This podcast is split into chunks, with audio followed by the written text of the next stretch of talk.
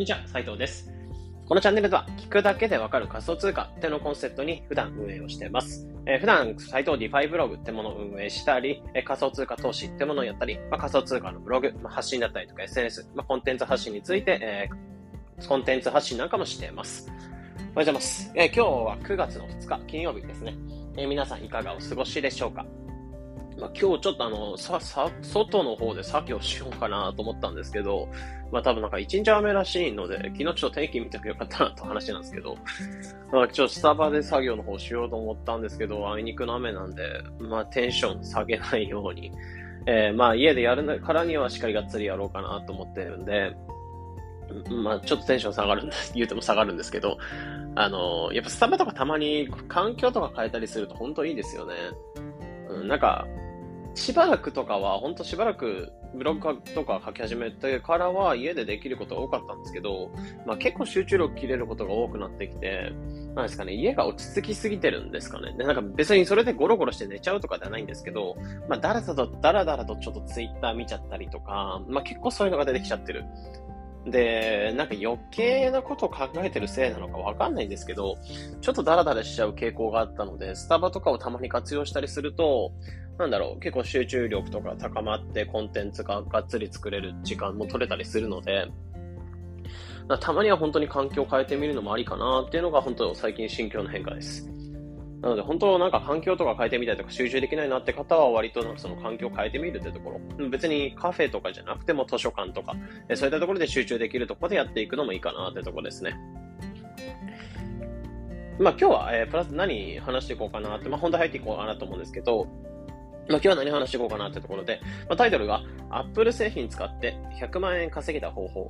っていうところで、えー、今回に関しては Apple、まあ、主に iPhone と MacBook ですね。まあ、iPad なんかも含まれますかね。でそういった感じで Apple 製品なんかを使っていて、でそれを使った上で Apple 製品っていうのを使って、えー、工夫しながらやっていったら100万円ぐらい稼げたよという、その方法っていうのを今回シェアの方していきます。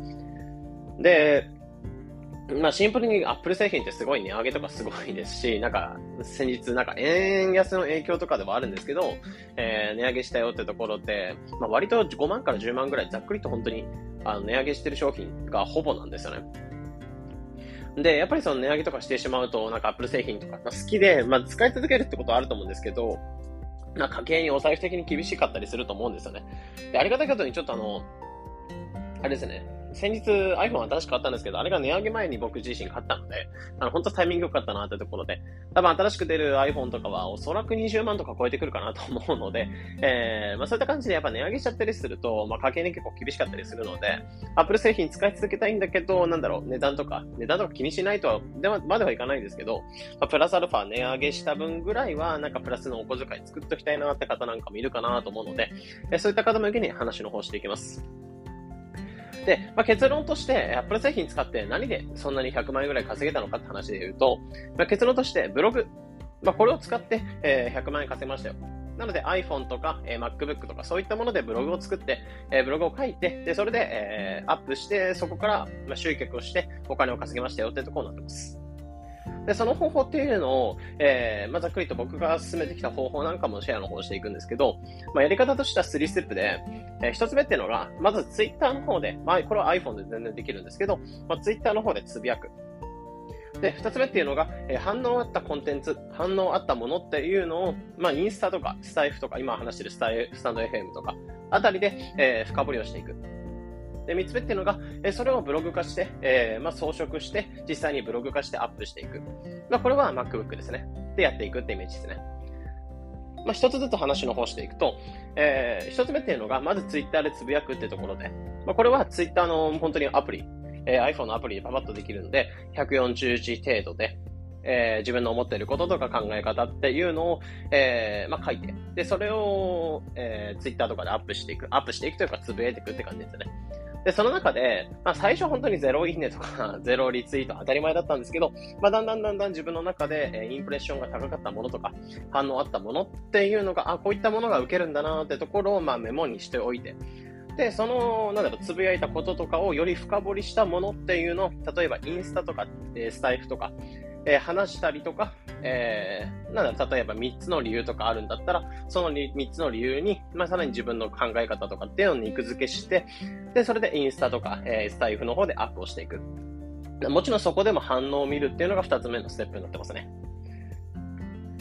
まあ、ここでなんだろう、自分の考え方っていうのをより深掘りした、えー、考え方っていうのを、まあ、方法だったりとか考え方っていうのをより深掘りをして、で、えー、肉付けした状態で、まあ、しっかりとしたコンテンツ作りをしていく。まあ、なので、本当に頭の中で思ってることっていうのをツイッターの方でつぶやいて、で、その思ってることっていうのをより深く、えー、言語化していくっていうのが、この2つ目のステップになってます。で、これも、えー、iPhone でできちゃって、iPhone のメモ帳とかで、まあ、インスタとかも iPhone のメモ帳とかでとかで僕作ってますし、まあ、例えば、えー、スタイフとかに関しても、まあ、これ、前はちょっと結構台本作り込んで話してたんですけど、まあ、最近なんか台本とか全く作らずに、なんかそのポイントだけちょっとピックアップして、えー、話してるって感じになってるんですけど、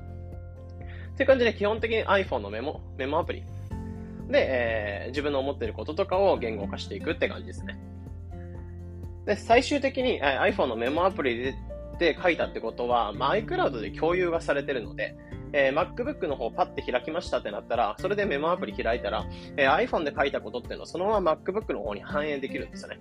なんかどっかからメール送ったりとか、えー、メール送ってその文面をコピペするとかではなく、えー、iPhone のメモアプリをそのまま反映できるので、まあ、そこで iPhone のメモアプリで書いたことっていうとか、えー、より深掘りして書いたことっていうのを、まあ、最終的にブログの方でアップしていく。で、そこに見出しとかつけて、ワードプレスブログとか、え、そっちの方で見出しとかつけながら、え、ちょっと見やすい形に直して吹き出しとかつけたりとか画像つけたりとか、え、まあ、そういった感じで深掘りできるものっていうのをブログの方でアップしていくって感じですね。で、えそのアップしたブログとかを SNS の方にシェアをしていく。で、そのシェアすることで、えー、まあ、そこの読者から何か、え、例えば、まあ、ブログとかであれば、えー、サービス登録してくれたら、その登録してくれたサービスから、えまあ、広告収入が入る、アフィリエイト収益が入るっていう感じになってます。まあ、こういった流れでブログを使って、え稼いでいったよってところになってますね。なので、まあ、これを使いながら累計100万円ぐらい稼ぎたというところで、まあ、言ってしまえばコンテンツっていうのをコンバート、コンテンツコンバーターっていう感じになってくるんですかね。えー、一つのコンテンツ、まあ、ツイッターで作ったものっていうのを、まあ、カルピスの現役があって、その現役っていうのを、まあ、スタイフとかインスタの方でちょっと希釈をして、えー、わかりやすいスタイルにしていく。で、さらに、えー、ブログっていう形でより多くが読みやすいような形っていうのに直して、えー、市場に流していく。まあ、だんだんだんカルピスの現役をどんどんどんどん緩、えー、薄めていくっていう感じで市場に広げていくっていうイメージになってますね。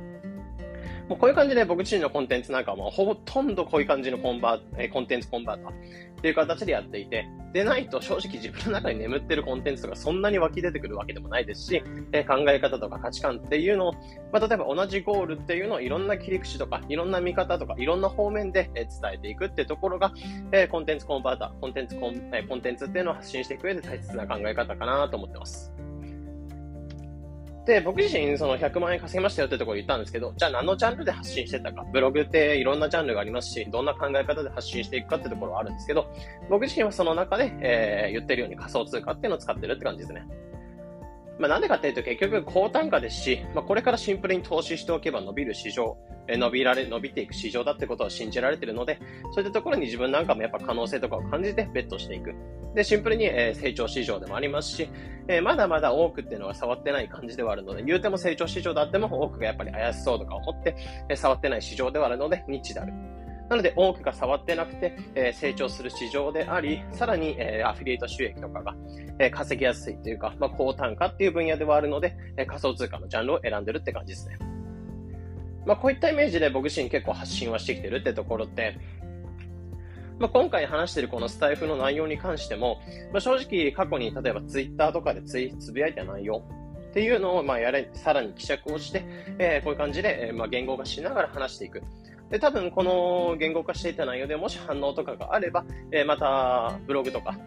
例えばインスタとか、そこら辺なんかアップしていくってつもりではあるので、やっぱり一つ一つコンテンツっていうのを作っていく際に、えー、現役が何なのか、えー、ゴールは何なのか、まあ、そこを設定した上で、そこの現役をより薄めて、切る気が違った切り口で見方ができるようなコンテンツっていうのを作っていくっていうところが、まあ、割と発信者として重要なんじゃないかなと思ってます。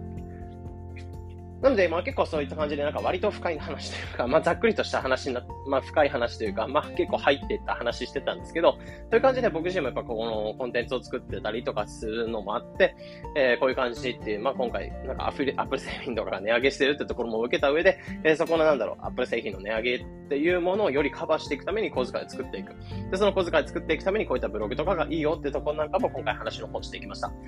まあ、なので、なんだろう、アップル製品を、まあ、もちろん転売してとか なんか不要品を売ったりとかでお金を稼いでいくって方法もあると思うんですけど、まあ、一つの方法として、参考にしていただければ幸いです。えー、このような形で、このチャンネルでは仮想通貨についてできるだけ分かりやすくお伝えしています。日々の情報収集やトレードにあやかってください。というところで、本日の配信、これで、えー、ちょっと短いですが、本日の配信、これで以上になります。良い一日を。